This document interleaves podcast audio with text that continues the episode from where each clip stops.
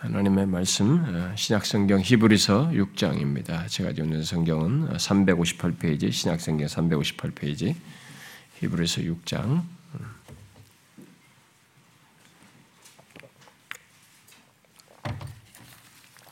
6장 6절인데요. 4절부터 6절을 같이 음, 읽어보도록 하십시다.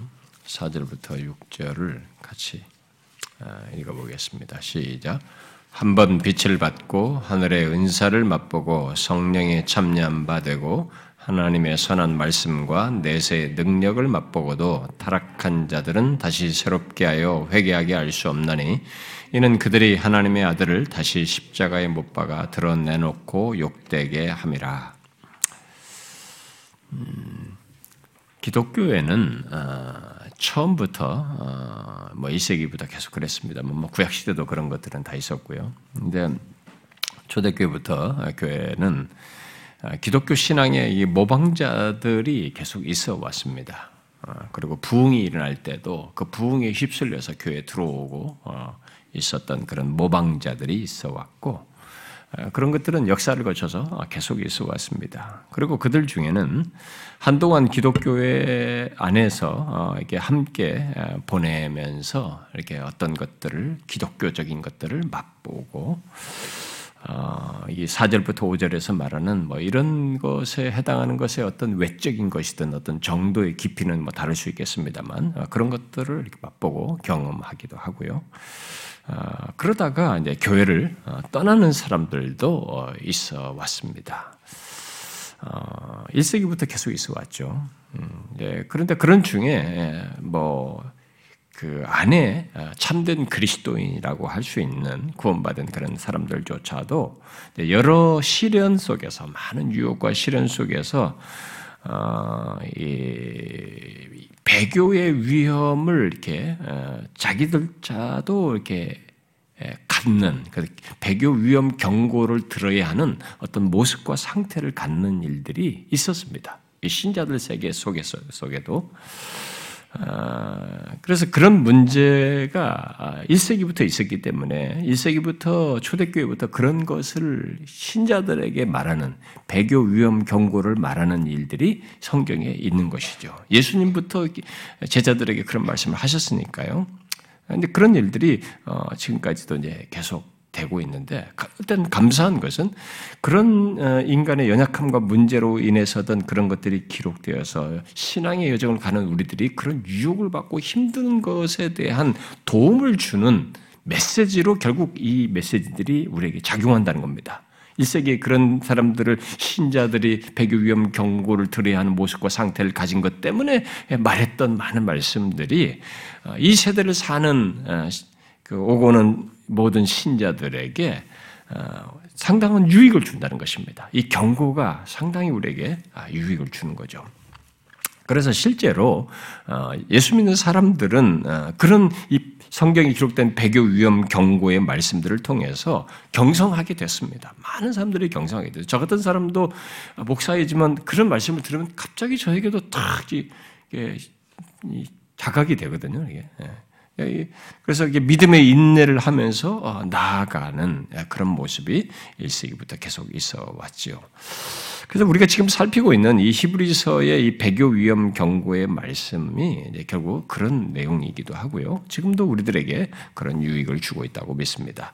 따라서 우리가 지금 살피는 이 말씀, 히브리서 말씀을 통해서 여러분들이 도움을 입기를 바랍니다. 어떤 사람들은 이런 내용 말고 다른 얘기한테 계속 기호적 성향을 드러내요. 뭔가 듣고 싶고 위로받고 싶은 무슨 뭐 이렇게 자기가 듣고 싶은 것을 자꾸 원하는데 성경은 이렇게 한, 한 곳만, 뭐, 한 부분만 이렇게 해서 신앙생활 하는 게 아무리 로마서가 좋다 해도 로마서만 가지고 신앙생활 하는 것은 그건 기형적 신앙입니다. 그럴 수가 없어요. 음. 어떤 모든 것에서 다 그 필요한 말씀들을 듣고 신앙생활을 해야 돼요. 교훈을 받아야 되는 것입니다.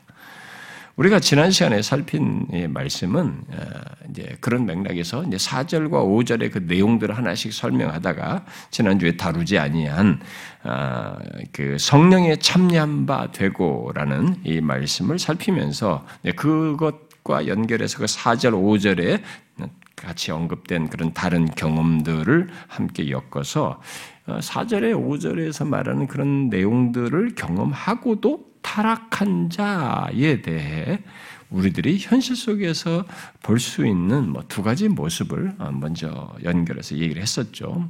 이런 이런 내용을 우리 현실 속에서 볼 수 있지 않습니까? 그 두 가지 모습은 먼저는 유사 그리스도인으로서 4절과 5절의 모든 것을 경험하고도 어, 그 어떤 그 경우에든 이게 복음이 어, 더 이상 유익과 소망이 없다고 여겨서 저버리는 그런 모습이 있다는 것이고 또 다른 하나는 어, 히브리서 수신자들이 복음을 듣고 예수 그리스도를 믿어 그 그리스도 안에 있는 복됨과 영광을 이렇게 맛보고 소유했지만 영적인 나태함에 빠져서 예수 믿는 것보다 유대교로 돌아가는 것이 좋겠다는 유혹을 받은 것처럼 예수 믿는 상태에서 이렇게 생기를 잃고 어, 예수 믿는 것이 별 유익이 없다고 여겨서 옛 생활을 자꾸 그리워하거나 이게 세상적으로 흘러가고 싶어하는 어, 세상적이 되어가는 어, 이런 사람들 그럼들이 또 그렇게 물러가는 사람들을 우리 현 속에서 볼 수 있다라고 했습니다. 네, 현실 교회 안에 이런 두 모습은 어떤 그 결론적인 모습을 이렇게 어, 보기 전까지는 그러니까 최종적인 그 어떤 결론에 이른 그 사람의 모습을 보기 전까지는 그 둘 사이의 차이를 쉽게 분별하기는 어려워. 유사 그리스도인으로서 이런 걸 경험하면서 교회 생활하는 사람과 아, 이렇게 참된 그리스도인이지만은 이렇게 뒤로 물러나서 옛 생활을 그리워하며 이렇게 있는 사람 사이를 구분하기가 어려운 것이죠. 그래서 누가 참된 신자이고 누가 유사 그리스도인지를 알기가 어려운 것입니다. 그런 두 모습 속에서 아, 결국 차이를 드러내는 시점은 아, 어디서부터 그 시점이 드러나냐면 사실은요. 아, 시브르스 기자가 그런 모습의 위험을 경고한 것에 대한 이렇게 이런 배교 위험 경고를 말한 것에 대한 반응에서부터 사실은 드러나요. 최종적인 결과로 드러나기 이전에 이런 경고의 말씀에 대한 반응에서부터 이 둘은 사실은 드러나기 시작하는 겁니다. 그래서 히브리서 기자가 말한 그 내용을 저는 저도 이제 그런 논지에서 어, 여러분들에게 지난주도 어, 여러분의 반응을 묻고 권한 것입니다. 특히 히브리서 기자가 이 배교의 전조로 어, 영적 나태함 속에서 복음에 대한 매력과 가치를 뒤로 하고 어, 예수 믿기 전에 조 조건을 이렇게 생각하고 또 그것을 긍정적으로 생각하는 것을 아, 이렇게 배교의 전조로 말하고 있다는 것을 얘기를 했습니다.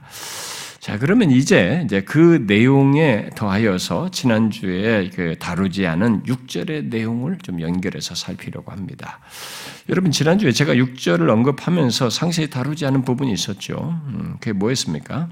음, 4절과 아, 5절을 경험하고도 타락한 자들은 다시 새롭게 하여 회개하게 할 수 없다라는 그 말씀이었습니다. 히브리서 기자는 여기서 타락한 자들을 아, 우리들이 어떻게 이해하고 해석하든지 타락을 가정하여서 말했다고 이해를 하든 유사 그리스도인으로서 실제 타락한 것을 것으로 이해를 하든지 일단 4절과 5절을 경험하고도 타락한 자는 다시 새롭게 하는 새롭게 하여 회개하게 할 수 없다라는 상당히 충격적인 얘기를 합니다. 상당히 끔찍한 얘기를 하고 있어요. 지난 시간에 잠시 말했다시피 히브리서 기자가 4절과 5절을 경험하고도 타락한 자라고 했을 때 그 타락한 자는 일시적으로 한 번 넘어지는 것이 아닙니다. 본문을 어, 유사 그리스도인으로 해석하는 사람들이나 유대 그리스도인들에게 경고할 목적으로 타락한 자를 가정하여서 어, 가정하였다고 해석하는 사람들이나 히브리서 기자가 말한 이 타락한 자는 이 표현 자체는 어, 이렇게 떨어져 나가는 자를 뜻하여서 결론적으로 배교자를 얘기하는 것입니다. 결론적으로는 배교한 자를 말하는 것입니다. 어, 왜냐하면 곧바로 이어지는 말에서 다시 새롭게 하여 회개할 수 없다라고 말을 하고 있고 또 그것에 덧붙여서 하나님의 아들을 다시 십자가에 못 박아 드러내놓고 욕되게 하는 것으로 말하고 있기 때문에 그렇죠. 그러므로 여기 타락한 자는 바울이 로마서 11장에서 말한 실족과 다른 것입니다. 아, 바울이 로마서 11장에서 여러분들 살폈던 거 기억나시죠? 그들이 넘어지기까지 실족하였느냐? 이렇게 이스라엘을 두고 어, 전체적 이스라엘을 두고 이제 말을 하는 중에 그런 질문하죠. 그들이 넘어지기까지 실족하였느냐? 이렇게 물었단 말이에요. 그러면서 거기서도 실족과 넘어짐을 이렇게 구분해서 말했습니다. 그랬는데 여기 타락은 바로 그 넘어지다, 넘어진이죠. 어, 넘어지다는 말에 다른 단어를 덧붙여서 확실한 넘어짐을 얘기하는 거예요, 지금. 그러니까 떨어져 나가는 것을 얘기하는 것입니다. 그래서 타락은 실족과 다릅니다. 로마서 11장에서 실족은 했어도 넘어지지는 않았다고 하면서 넘어지는 것을 결론적인 것을 말을 했는데 여기 타락은 아예 넘어져 떨어져 나가는 것을 얘기하는 것입니다. 곧 베드로나 구약에 보면은 뭐 악한 왕 가장 뭐 약한 왕들 중에 이게 그 주목 그 두드러진 왕들 중에 하나가 그 문하세 같은 사람 아닙니까? 그 그런 사람들의 타락에 대한 얘기가 나오는데 베드로 신약의 베드로도 그렇고 구약의 문하세 같은 이런 사람들도 보면은 타락을 하지만 그들의 타락과 여기 타락은 달라요. 베드로가 예수님을 부인하면서 막 저주까지 했지 않습니까? 그렇지만 어떻게 됐습니까? 회개하였어요.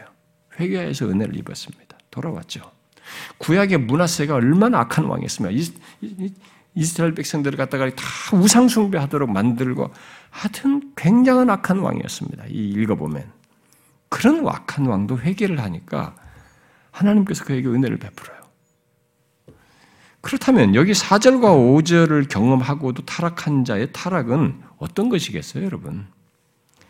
오행 같은 사람은 여기 타락을 먼저 이 죄, 저 죄에 빠지는 것, 그런 것도 아니고, 또 어떤 유혹에 빠지는 것도 아니고, 기독교의 중요한 본질적인 원리 몇 가지를 부인한 그런 것도 아니다. 이렇게 설명하면서 어, 왜 그러냐면은 어, 성경에는 유혹에 빠졌다가 회개하는 사람들도 많이 있잖아요. 제가 좀 언급했던 이런 사람들 그리고 어떤 중요한 교리를 이렇게 어, 믿지 않고 그것을 거부했던 그런 신뢰가 또 신학교에도 있잖아요. 여러분 고린도 교회 같은 경우는 죽은 자의 부활을 부정했습니다.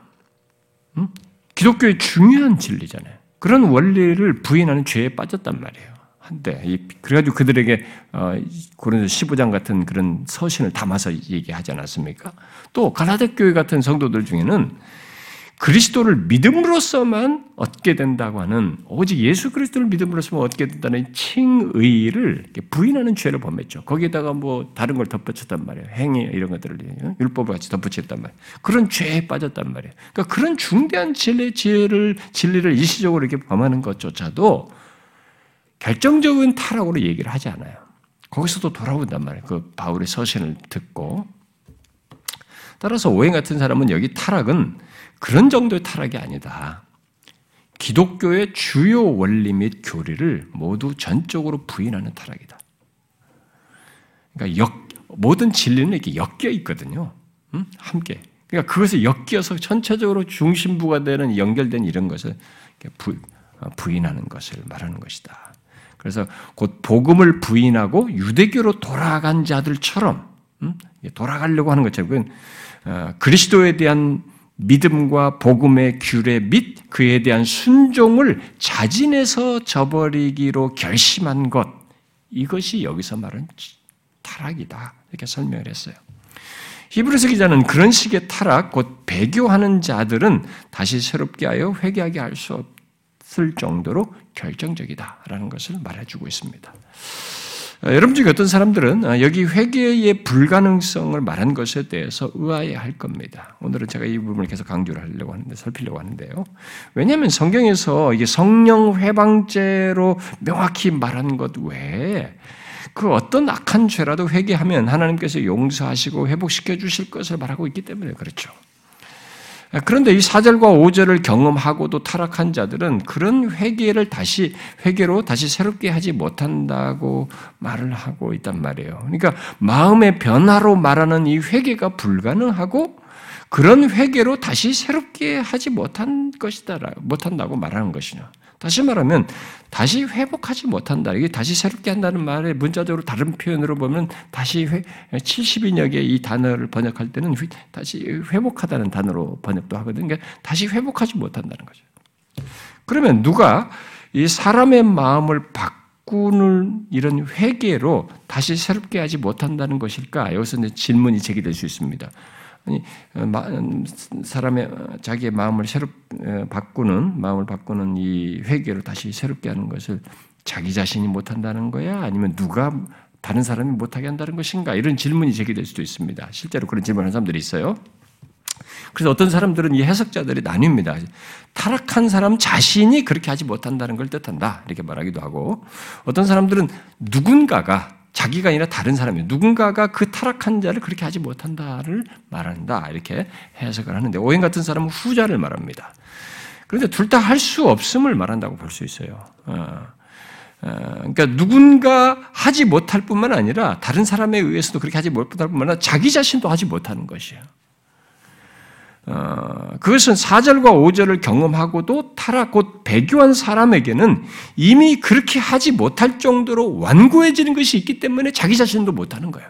자기 자신도 여러분 주변에 보면요, 자기 자신이 완고해 가지고 더 이상 자기 자신도 못해요. 그런 경우가 같이 맞물려 있는 거죠. 그래서 거스리 같은 사람은 이렇게 말했습니다. 회개는 죄인이 거룩한 하나님 앞에 자신을 낮추는 것과 관련이 있는 행위이기 때문에 그리스도에게 모욕적인 태도를 취한 사람은 회개할 가능성이 없는 것이 명백하다.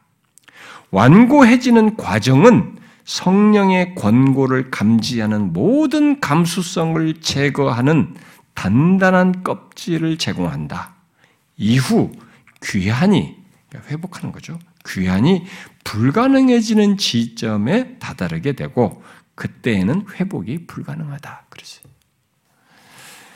실제로 우리 현실 속에서도 음, 그런 모습을 취하는 사람들이 있습니다. 우리가 보죠. 저는 여러분 저는 제법 봤습니다. 한때 교회를 다녔었는데 아, 교회를 등진 뒤에 그의 마음이 더욱 단단해지는 거죠. 단단해져서 하나님의 말씀에 대한 이 거부감이 적당한 것이 아닙니다. 굉장히 완고하고 거의 불가능해 보일 정도로 강하게 그렇게 아, 하는 사람들이 있습니다.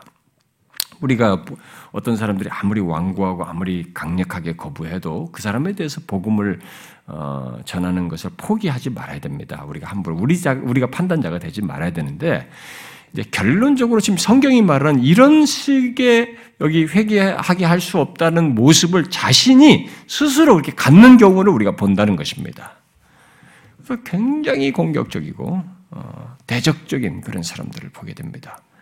예, 복음이 그들에게는 우시겠어요. 한때 자기들이 복음을 좋아했고 막 그것이 무슨 의미 있고 좋았다고 반응도 했던 사람인데 이제는 코웃음 치는 거죠. 우스갯소리고 말장난으로 여겨지고 어, 더 이상 들을 가치가 없는 것으로 여겨져서 강한 반대와 적대감으로 어, 이어져서 행동하는 어, 그것은 결국 본문의 신뢰라고도 할 수 있는 것입니다.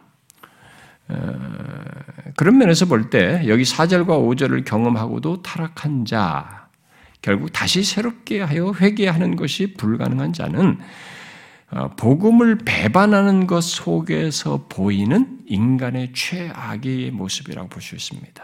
그러니까 어, 복음을 배반하는 자 하는 것 속에서 보이는 어떤 최종적인 모습이죠. 그 최종적인 모습은 어떤 과정 속에서 있는 것이지만 어쨌든 그런 모습을 내면에서부터 갖고 겉으로 드러내겠습니다만 그런 것을 갖는 것으로 말할 수 있는 것입니다. 그래서 그, 그 이유가 되는 것을 위해서 설명 덧붙이지 않습니까? 하나님의 아들을 다시 십자가에 못 박아 드러내고 욕되게 하기 때문에 그런 것이죠. 여기 4절과 5절을 경험하고도 타락한 자, 결국 복음을 배반하는 자의 치명적인 것은 자신을 위해서 십 자가에 못 박히셨다고 한 그 예수 그리스도를 자기가 듣고 알고 했던 이 예수 그리스도를 거부하는 것이고 그의 죽으심으로 말미암아 있게 된 모든 복들을 드러내놓고 이제는 어, 거부한다는 것입니다. 부인한다는 것이죠. 그렇기 때문에 그런 겁니다. 이런 행동에 대해서 히브리서 기자는 뒤에 이제 10장 26절과 27절에서 이렇게 말하죠. 우리가 진리를 아는 지식을 받은 후 짐짓 죄를 범한즉 다시 속죄하는 제사가 없고 오직 무서운 마음으로 심판을 기다리는 것과 대적하는 자를 어, 그 맹렬한 불만이 있을 것이다. 어? 어, 그들을 그들에게 있을 맹렬한 불만이 있을 것이다라고 얘기합니다. 여러분 왜 이 4절과 5절을 경험하고도 배교하는 것이 다시 새롭게 하여 회개할 수 없는지 왜 그것이 하나님의 아들을 다시 십자가에 못 박아 드러내놓고 욕되게 하는지 아시겠어요? 그것을 히브리서 10장은 다시 속죄하는 제사가 없기 때문이라고 말을 하고 있습니다. 결국 그것은 단번에 들여진 그리스도의 십자가 희생 제사의 효력을 더 이상 신뢰하지 않는 것, 그러면서 등을 돌리는 것으로 얘기를 하는 거예요. 그렇게 이런 모습 때문에 그런 거죠. 히브리서 어, 수신자들을 놓고 보면 그런 태도를 보이면서 다시 유대교로 돌아가고자 한 것입니다. 유대교에 돌아가서 유대교의 제사 제도를 받아들임으로써 그렇게 하려고 하는 태도를 취하는 격이 되는 거죠. 이들의 유대교로도 회기라는 말은 그런 모습이란 말이에요. 어? 이런 그리스도의 십자가 희생제사의 효력을 더 이상 무가치한 것처럼 여기면서 유대교의 제사제도로 다시 받아들이는 것이 된단 말이에요. 유대교로 돌아간다는 것이. 그 예수 그리스도는 다시 제물로 들어질 수가 없죠. 곧 우리를 속죄하기 위해서 다시 십자가에 못 박힐 수 없습니다. 그런데 유대교 제사 제도의 그 반복적인 희생 제사 제도를 다시 긍정한다는 것은 그리스도께서 단번에 제사로 우리의 모든 죄, 곧 과거, 현재, 미래의 죄까지 율법 아래에서 속죄할 수 없었던 그 모든 죄를 대속하신 것을 뒤엎는 거예요. 뒤엎고 죄를 범할 때마다 그 죄를 위해서 새로운 속죄 제물을 드리는 방식을 다시 받아들이겠다고 하는 것이 되는 것입니다. 그것은 그리스도의 십자가의 대속을 대놓고 부정하며 욕되게 하는 것이에요. 바울은 모세의 율법 아래에서 가졌던 이전의 제사 제도 제사 제도를 옹호하는 유대인들에게 행, 사도행전 13장에서 이렇게 말했죠. 모세 율법으로 너희가 의롭다 하심을 얻지 못하던 모든 일에도 이 사람을 힘입어 믿는 자마다 의롭다 하심을 얻는 이것이다. 이것이라 그랬어요. 그러므로 4절과 5절을 경험하고도 이 배교한 자들은 예수 그리스도로 말미암은 그 같은 놀라운 은혜와 구속의 효력을 더 이상 신뢰하지 않는다고 말하는 것이어서 드러내놓고 예수 그리스도의 십자가의 대속을 욕되게 하는 것입니다. 죄 아래 있는 인간이 회개하여 은혜를 입을 수 있는 근거는 그리스도의 십자가의 죽음으로 인한 속죄입니다. 그 근거가 없으면 회개라고 하는 것은 아무 의미가 없습니다. 네? 뭐 무슨 종교 행위로 무슨 이런 거 하는 우리가 인간의 양심상의 뉘우침, 뭐 상대적인 그런 수준에밖에 안 되는 것이죠. 의미가 없어요. 왜냐하면 회개를 통해서 얻게 되는 하나님의 모든 긍휼과 은혜와 구원이 오직 한 가지 예물, 곧 예수 그리스도라는 제물에 국한되어 있기 때문에 그것에 국한되어서 얻게 되기 때문에 그런 것입니다. 뒤에 히브리서 9장 25절과 28절에서 히브리서 기자는 그 사실을 명확히 언급하고 있습니다. 그 중에 한 부분만 읽으면 그리스도는 많은 사람의 죄를 담당하시려고 단번에 들이신 바 되셨고 이렇게 말했어요. 또 히브리서 10장 12절에서도 어, 오직 그리스도는 죄를 위하여 한 영원한 제사를 드리시고 하나님 우편에 앉으셨다 이렇게 말했습니다. 또 그가 아, 거룩하게 된 자들을 한 번의 제사로 영원히 온전하게 하셨다라고 또 14절에서도 얘기합니다. 죄 아래 있는 인간, 율법의 정죄 아래 있는 인간이 하나님의 모든 긍휼과 은혜와 구원을 얻을 수 있는 한 예물은 오직 예수 그리스도라는 제물밖에 없다는 것입니다. 그분이 그분 자신이 단 번 한 번 드린 것에서만 가능한 것이다. 그러니까 우리가 구원을 얻는 데서도 그렇고요. 더욱 풍성한 은혜와 복을 얻을 수 있게 하는 근거가 되는 예물도 오직 예수 그리스도예요. 그분이 제물이 되셨기 때문에 예수 그리스도라는 제물 때문인 것입니다. 바로 그리스도께서 자신을 들이신 그 단 한 번의 예물로 우리들의 죄를 속하기에 충분한 효력을 지니고 또 영생과 함께 많은 복들을 얻어 누리기에 충분한 효력을 갖는다는 것입니다. 그래서 신자들이 구원을 얻을 수 있는 모든 것의 근거는 예수 그리스도의 단번의 희생제사이고, 그리고 신자로서 얻는 모든 복들, 영생과 구원의 복들, 우리가 얻는 모든 복들도 그 단 한 번에 그가 예물로 자기 자신을 들이셨기 때문에 그, 그것으로 인해서 있거든요. 그래서 우리가 기도조차도 예수 그리스도의 이름으로 기도해야 되는 겁니다. 그 그리스도를 통하지 않고서는 어떤 것도 얻을 수가 없는 하나님 앞에 나간다는 것 자체가 가능치가 않은 것입니다. 그런데 이 4절과 5절을 경험하고도 이 배교한다는 것은 그 유일한 속죄의 근거, 곧 그리스도께서 십자가에서 단번에 죄를 속하는 제사를 드린 것의 효력을 더 이상 신뢰하지 않는다는 거예요. 그것은 진실로 하나님의 아들을 다시 십자가에 못 박아 드러내놓고 욕되게 한 것으로서 결국 하나님의 모든 긍휼과 은혜와 구원을 얻을 수 있는 그 유일한 근거를 신뢰하지 않는다는 것이고 부정한다는 것이 되는 거예요. 달리 말하면 회개하여 긍휼과 은혜를 힘입을 수 있는 그 근거를 스스로 거부하는 격이 되는 거죠. 이 때문에 긍휼과 은혜를 얻을 수 있는 근거인 그리스도의 십 자가의 죽음을 부정하는 자는 다시 새롭게 하여 회개할 수 있는 길을 스스로 막는 것이 되는 것입니다. 그러므로 이 4절과 5절의 경험을 하고도 타락한 자는 기독교 신앙에서 최악입니다. 그것은 결국 복음 배반이 얼마나 치명적인가를 말해주는 것입니다. 곧 예수 그리스도의 십자가의 희생제사의 효력을 더 이상 신뢰하지 않고 등을 돌리는 것이 그렇게 치명적인 것이다 라고 말하는 거죠. 이것을 히브리서 수신자들인 유대 그리스도인들이 보인 반응과 연결해서 말하면 하나님의 모든 긍휼과 그 은혜와 구원을 얻게 하는 유일한 예물이요 유일한 속죄의 근거인 예수 그리스도를 그들이 알았잖아요. 그들이 알고 그분 안에서 구원과 여러 복들을 맛보고 경험해 놓고는 바로 그 그리스도의 십자가의 희생제사의 효력을 이렇게 별것 아닌 것처럼 이제는 시들어진 거죠. 신뢰하지 않고 다시 유대교의 제사 제도로 예, 되돌아보면서 받아들이려고 하는 것이 그러니까 이, 런 행동 자체가 가벼운 것이 아니었던 것이죠.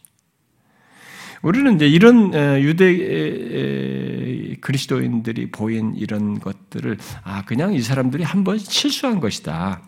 그냥 어, 신앙적으로 내면에서 갈등한 것이다. 잠시 유혹을 받은 것이다. 라고 생각할지 모르겠습니다만은 시브레스 기자는 그렇게 취급하지 않습니다.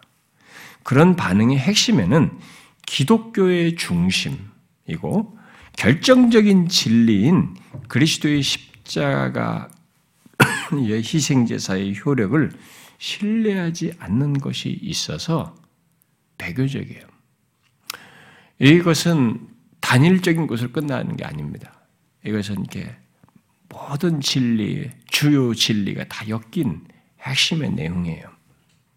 그래서 여기 타락한 자는 그런 마음과 태도를 행실로 드러내는 것, 결론적으로 그렇게 나아가는 것을 얘기하는 것입니다.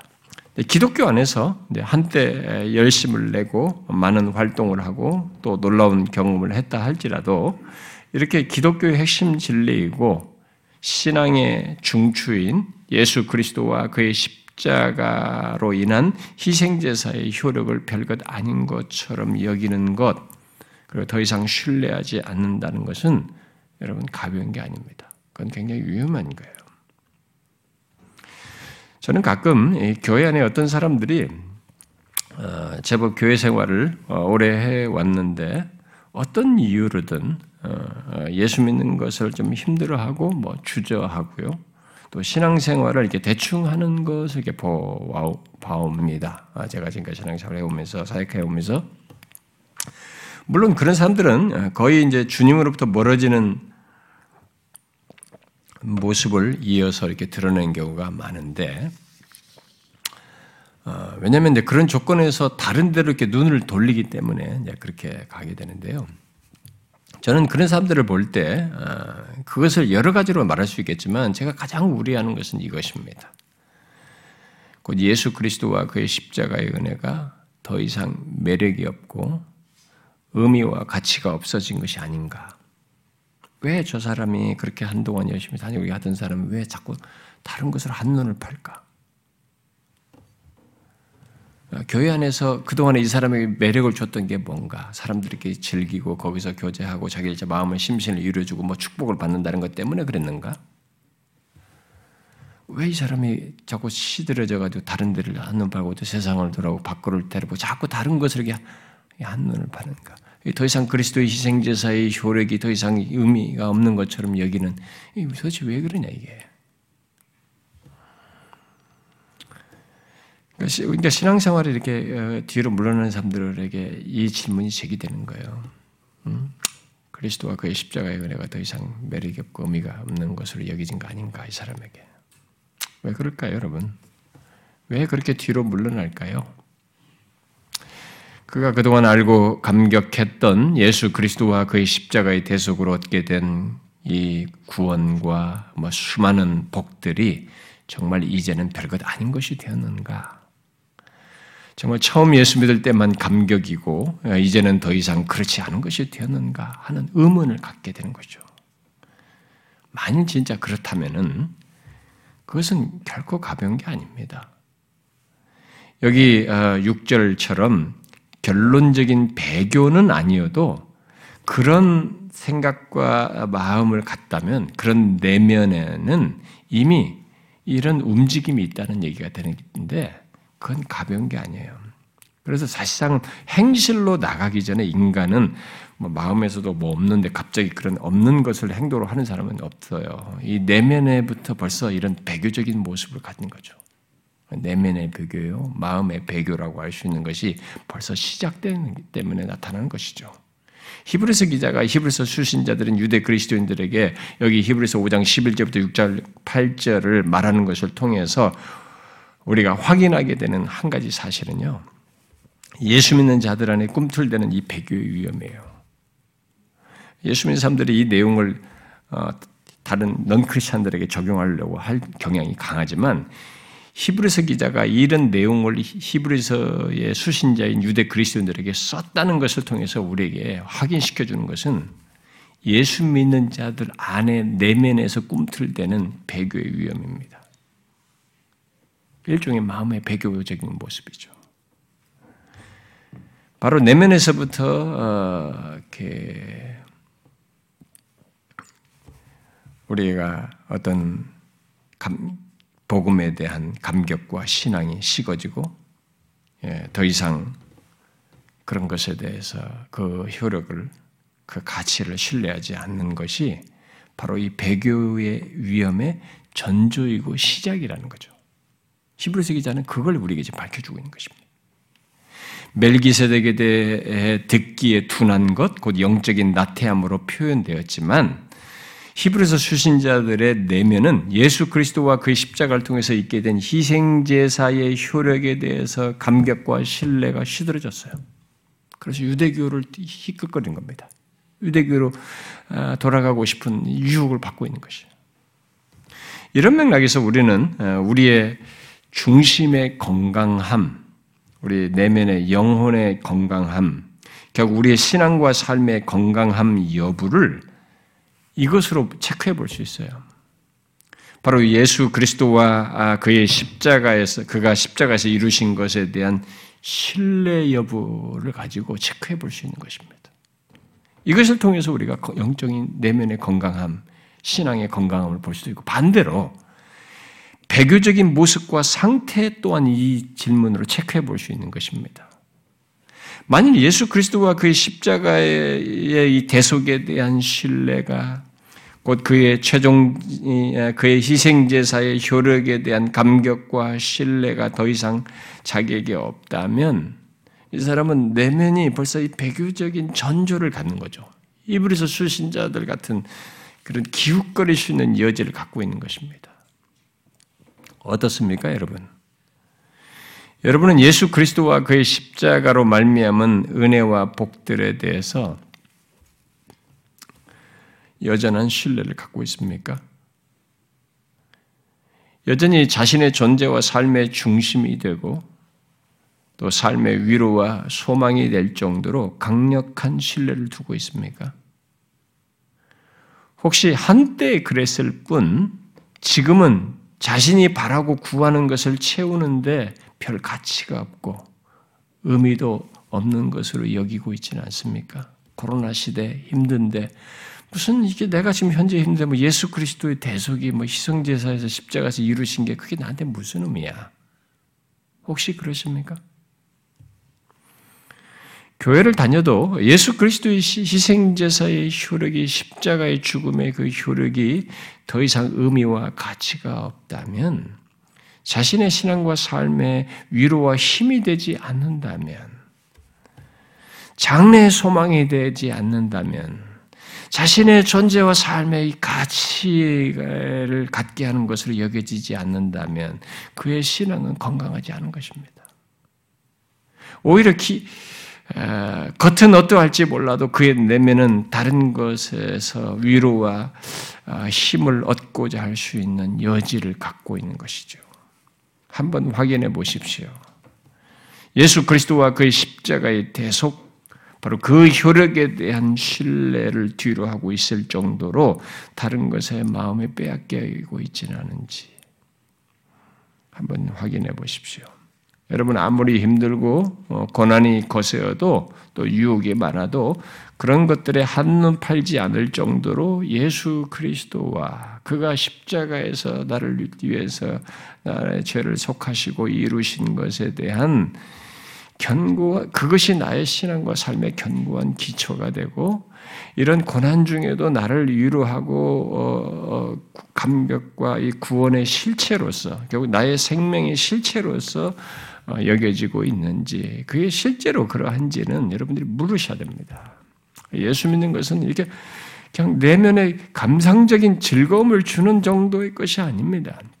한 인간 존재의 운명을 영혼으로 바꾸는 것입니다. 그리고 이 세상 역사의 전 우주에서 해결 못하는 이 죄의 해결 속에서의 참 생명을 얻게 하는 것을 그러니까 우리가 이 세상에서 코로나로 힘들든 뭘로 힘들든 몇 년에 힘들든 그때 힘들면서 조금 뭔가 얻고 싶고 이게 갖고 싶어하는 이런 것들하고 비교가 안 되는 것들을 무한한 가치가 있는 것을 우리에게 부여한 것이거든요. 갖게 한 것입니다. 근데 그런 것이 더 이상 의미가 없다. 나에게 그런 게 가치가 두지 않는, 신뢰를 두지 않을 정도로 이렇게 여겨진다고 하는 것은 가벼운 게 아니에요.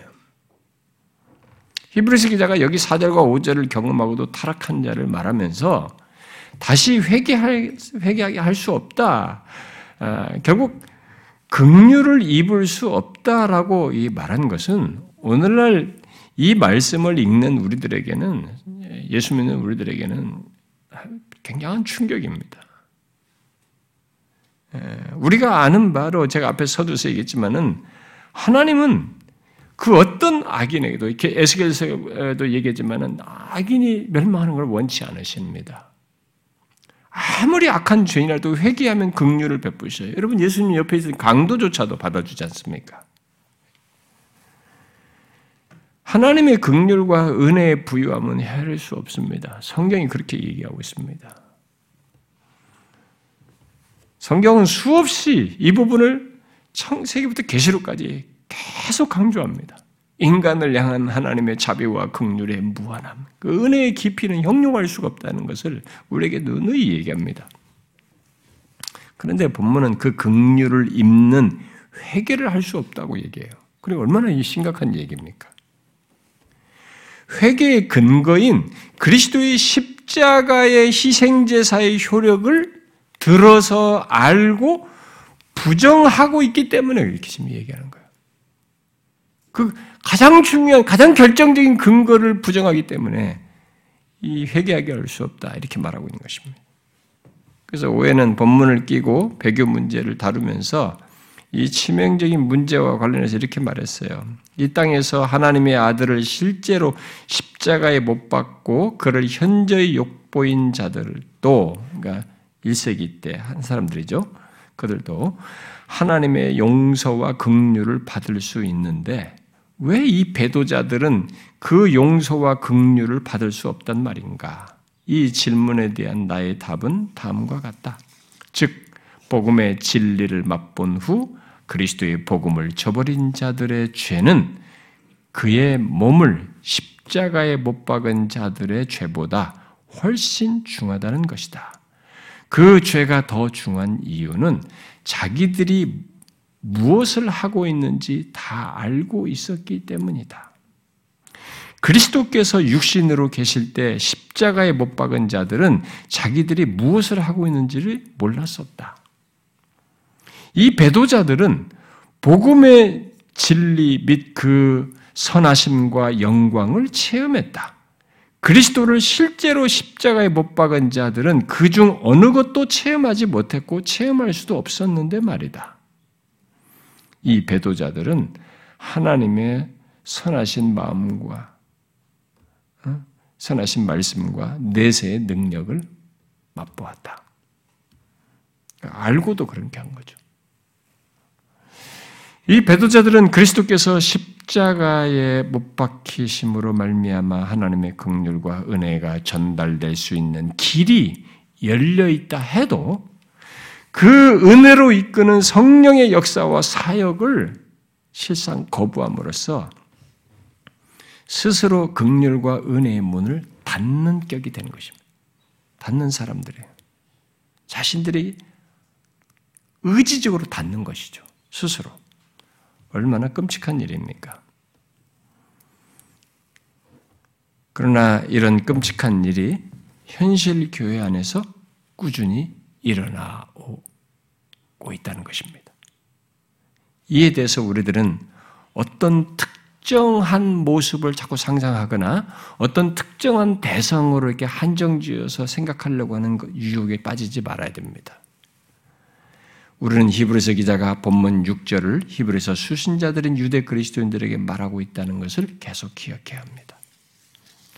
그러므로 우리 또한 이 끔찍한 일에 대한 경고를 들어야 합니다.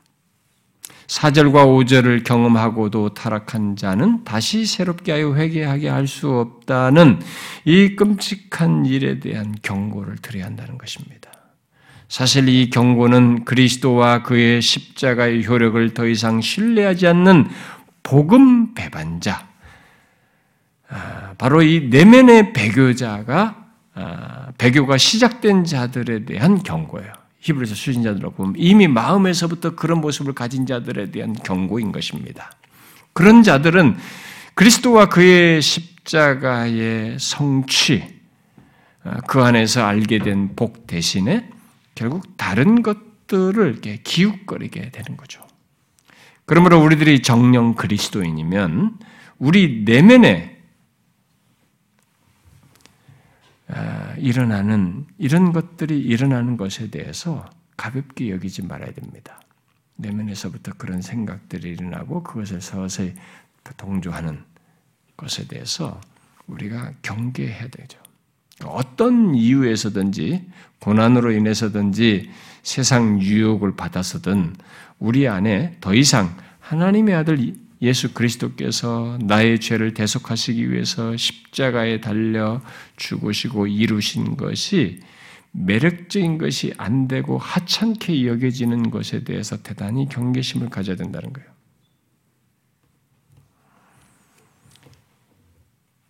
만약에 그러면 히브리서 출신자들과 별로 다를 바 없는 모습을 갖고 있는 겁니다. 여러분 이 부분에서 정확히 하셔야 됩니다. 예수 믿는 자의 신앙과 삶은 하나님의 아들 예수 그리스도께서 십자가에서 이루신 것에 기인하는 것입니다. 우리의 신앙과 아, 신앙의 기쁨과 이 감격도 그리고 장래의 영광도 모두 그리스도께서 십자가에서 이루신 것이 있어서 가능한 얘기예요.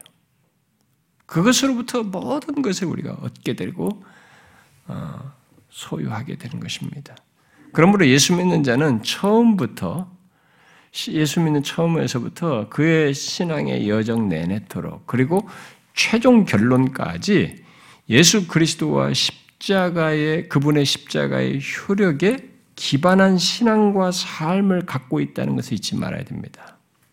그리고 그것을 항상 붙들어야 돼요. 거기에 자신이 모든 가치와 의미 그리고 장래의 연결성을 가지고 신뢰를 둬야 되는 것입니다. 자신을 생각하게 될 때. 어떤 이유에서든지 설사 많이 이게 유대 그리스도인들처럼 뭐 고난을 겪는다 할지라도 고난 때문이든 뭐 이 세상의 유혹 때문이든 간에 어떤 반대와 시련 때문이든 간에 만일 이런 것들이 별 의미가 없어 보이는 일이 내 안에 일어난다. 어, 그래서 더 이상 뭐 그리스도의 십자가의 효력이 내한테 별로 없어 보인다. 그래서 더 이상 신뢰가 안 갈 정도로 하찮게 여겨진다. 그렇다면 그것은 일단 그 사람은 그리스도인으로서 최악의 모습이에요. 겉으로 누구를 살인하고 어떤 죄를 범하기 이전에 이 근원적인 구원, 하나님과의 관계 속에서 인간이 보일 수 있는 최악의 모습이에요. 오늘 본문이 실행될 수 있는 최악의 모습인 겁니다. 히브리서 수신자들과 같이 이미 내면에서 배교의 위험을 갖고 드러내고 있는 줄 알아야 되는 것입니다. 다시 회개하게 할 수 없는 그런 타락한 자의 그런 냄새를 갖고 있는 거죠. 그런 내면을 가지고 그대로 만약에 방치된다면 그것을 누가 제재가 되지 않고 거기서 돌이키지 않고 계속 가게 된다면 그런 생각과 마음을 갖고 살아가게 된다면 그 끝은 본문의 타락한 자예요. 배교자의 모습인 것입니다. 그러므로 여러분 히브리서 수신자들인 유대 그리스도인들에게 말하는 이 배교의 위험 경고를 우리도 주의해서 들어야 됩니다. 하나님의 아들 예수 그리스도의 대속의 효력이 내게 있어서 어떠한가를 꼭 질문해 보셔야 합니다. 자기 자신을 설명할 때도 그렇고 자신의 삶의 가치를 설명할 때도 자신의 미래를 연관지어 생각해 볼 때도 그것의 모든 것의 가치를 무엇으로 여러분들이 두고 있습니까? 예수를 믿기 전에는 세상의 것들이에요, 진짜.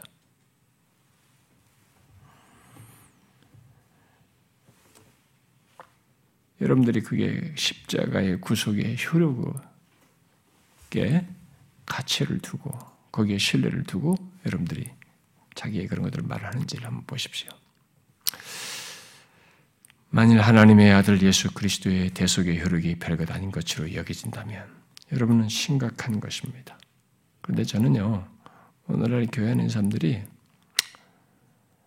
아, 이런 부분에서 너무 어, 진짜 시들었다고 해야 되나요?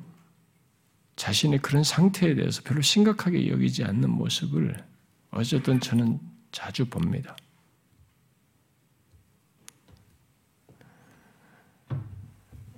예, 그래서 사람들이 결국 주님으로부터 멀어지게 될 때에 그것은 교회가 재미가 없어서 그렇고 교회가 어떻게 어떻고 뭐 시험 들고 어쩌고저쩌고 하는데 그건 그 다음 얘기예요. 더 근원으로 올라가면 이 사람의 존재 가치와 자신의 장래와 자신의 의미 있게 된 지금 이게 그 그리스도의 몸 안에서의 예수 믿는 사람에게서 중요한 가치로 얘기하는 이 그리스도와 그의 십자가의 대속의 효력이 그 놀라운 것이 이 사람에게 더 이상 의미가 없는 것이요 가치가 없는 것으로 여겨지는 것입니다. 거기에 신뢰를 두지 않고 있는 것이요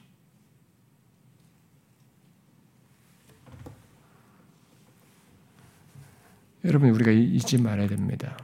사람들이 왜 옛 생활을 그리워합니까? 왜 세상을 그리워합니까? 교회를 시큰 다니고 그렇게 즐거워하고 여러 가지를 경험하고도 그러면서 또 교회 안에서 왜 자꾸 내 마음대로 신앙생활하고 싶어 합니까? 왜 다른 것에 기웃거립니까? 그런 배교적인 마음이 도대체 어디서 나오는 겁니까? 좋아요. 우리가 가난한 성도라는 사람들도 많고 교회에서 실망해서 실족에 떠나고 저 같은 목사들의 잘못 때문에 가고도 뭐 이렇게 했다고 할 때 저는 그런 것에 대해서 정말 통절감을 느낍니다. 어, 항상 마음에 너무 큰 부담도 가지고 있고 막 그렇습니다. 우리들이 잘못한 것이 있습니다. 좋아요. 그러나 여러분 이렇게 그리스도로부터 멀어지는 것, 그리스도가 아닌 다른 것에 이제 마음을 기웃거리고 마음을 줄 정도의 변화에는 뭐가 문제가 있습니다. 시큰 보는 걸 기독교의 많은 걸 경험하고도 그걸 등진다. 이 복음의 영광스러움과 복됨을 뒤로한다. 이 사람에게 더 이상 복음의 가치가 없는 거예요. 복음이 그렇게 놀라운 것이 아니라는 것이. 응? 그리스도께서 십자가에서 이루신 것의 이 부유함이 자기에게는 부유한 것이 더 이상 아니다라고 여겨지는 것이죠. 이 효력이 자신에게 더 이상 효력이 없는 것으로 여겨지는 것입니다.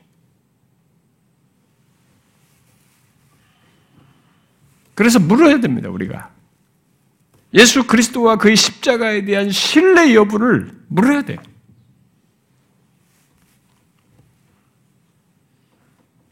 제가 자주 묻지 않습니까?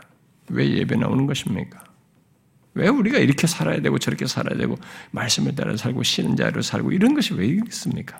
여러분 윤리 종교입니까 우리가? 윤리 지침을 배워서 그런 것입니까? 아닙니다. 저와 여러분의 삶을 바꾼 것은 유대교 배경을 가지고 있던 불교 배경을 가지고 있던 어떤 이전의 종교와 사상 배경을 가지고 있던 그런 배경에서 우리가 예수 그리스도를 알게 되고 변화가 됐어요. 이 구원의 복음을 듣고 이 세계를 알게 되었을 때는 나의 가치는 그리스도와 그의 십자가에서 이루신 어떤 것으로도 할 수 없는 이 무한한 가치예요. 여기에 나의 의미와 가치를 다 두는 것입니다. 여기서부터 우리는 삶이 달라진 거예요. 그 이것을 대체할 만한 것은 없습니다. 이것을 뒤로 할 만큼의 가치 있는 것은 이 세상에 존재하지 않아요. 그래서 이 바울이 모든 것을 배설물로 여긴다. 내가 그리스도를 얻기 위하여. 응? 그리스도라는 지식이 최고이기 때문에 내가 과거에 중요하게 여겼던 것도 배설물로 여길 뿐만 아니라 앞으로도 현재 시제로도 경쟁이 될 만한 걸 배설물로 여긴다는 말을 한 것입니다. 이 부분은 우리가 물어야 됩니다. 히브리서 수신자들의 이 문맥과 그들의 상태와 연결해서 히브리서 기자가 말한 그 포인트를 따라서 우리가 한번 적용해야 됩니다. 뭐 이게 나는 예수 믿고 그리스도께서 십자가에서 죽으시고 나를 구원하시는 확신해 나는 구원의 확신이 있으니까 문제가 없어 이렇게 하면 안 되는 거예요. 그거 맞습니다. 알아요. 근데 그것이 어떻게 자신에게서 삶에서도 적용되느냐 이게. 다른데 기웃거리지 않을 만큼 그리스도의 구속의 은혜가 십자가에서 이루신 것이 자신에게 가치가 있는가 말이죠. 여전히 거기에 신앙과 삶의 존재의 가치를 두고 있는가 이제. 물어야 되는 거죠. 체크해야 되는 것입니다. 그 어떤 것도 나를 되돌릴 수 없을 거예요. 흔들 수 없는 나의 인생 속에 아무리 강력한 것이 있고 또 힘든 것이 온다 할지라도 유혹이 큰 것이 온다 할지라도 그것조차도 이것을 뒤엎을 수가 없고 바꿀 수가 없는 그 무한한 가치로 알고 그런 신뢰를 두고 있는가라는 걸 물어야 되는 것이죠. 어떻습니까, 여러분? 여기서 멀어져 가고 여기서 식어져 갈 때 히브리서 수신자들처럼 되는 거예요. 자꾸 다쪽에 기울인 거지. 일생활이 어떻고 어떻고 세상이 어떻고 어떻고.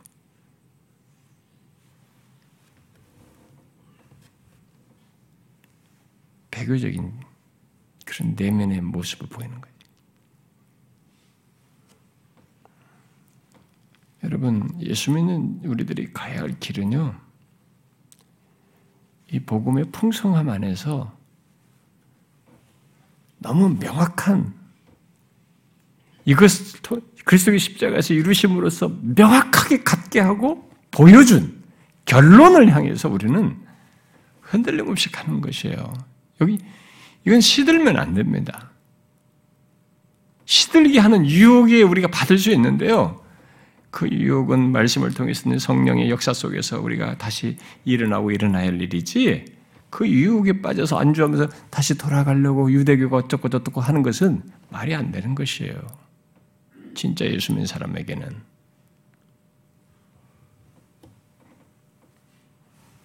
사랑하는 지체 여러분, 명확히 하십시오. 예수 그리스도께서 하나님의 아들이 십자가에 달려 죽으신 것이 여러분에게 어떤 가치입니까? 못 가도 바꿀 정도 하찮은 것입니까? 상황이 달라지면 이게 조금 달리 보일 정도의 그 정도 가치입니까? 그건 아직 예수 그리스도와 그의 십자가의 구속의 사실을 실체를 아직 모르고 있는 것입니다. 모르기 때문에 그런 것이에요. 아는 자는 그럴 수 없죠. 물론 이 시절 유혹을 받을 수 있습니다만 이 사실을 잊지 마셔야 됩니다. 이 세상의 어떤 것도 예수 믿는 자에게 있는 이 십자가를 통해서 이룬 효력은 지워지지도 않고 제거되지도 않습니다. 흔들 수도 없습니다. 이걸 잊지 마십시오. 뒤를 돌아볼 내용이 아닙니다. 그래서 바울이 표대를 향하여 달려간다. 잡힌 받은 그것을 처음 예수 믿으면서부터 주께서 자기를 잡힌 받은 그리스도 안에서 잡힌 받은 그것. 저와 여러분이 그럴 수 있길 바랍니다. 기도합시다.